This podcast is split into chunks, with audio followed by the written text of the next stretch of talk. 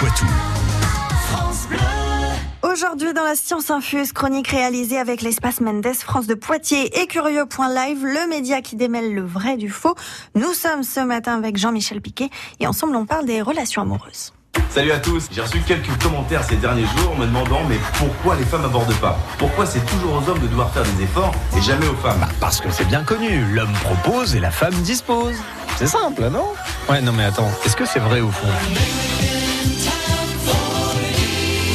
fait, choisir un partenaire intelligent apporterait un véritable avantage évolutif à la descendance. Du moins, c'était l'intuition de Charles Darwin dans les années 1800. Vous savez, le pro de l'évolution. C'est une idée qui a interpellé des chercheurs chinois et néerlandais et qu'ils ont prouvé chez les perruches. On le sait pour se faire remarquer dans la nature, les animaux n'hésitent pas à développer certains attributs très visibles pour séduire.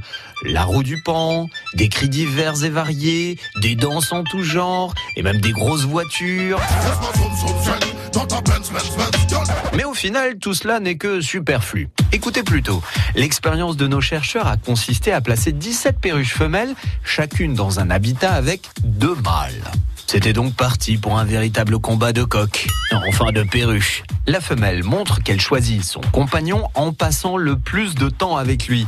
On entraîne alors le malheureux, celui qui est délaissé, à ouvrir deux sortes de boîtes qui contiennent des graines. Puis on reproduit l'expérience, c'est-à-dire qu'on réintègre le malheureux au sein du couple. Et là, la femelle délaisse le beau gosse pour se rapprocher de notre petit malin parce qu'elle a bien compris qu'il réussissait à ouvrir ses boîtes à graines. Et chez l'homme, me direz-vous? Oh, il y a bien une nouvelle catégorie de lovers qui a été créée par des sites de rencontres, celle de sapiosexuels. Ce sont ceux qui sont séduits avant tout par l'intelligence et la connaissance.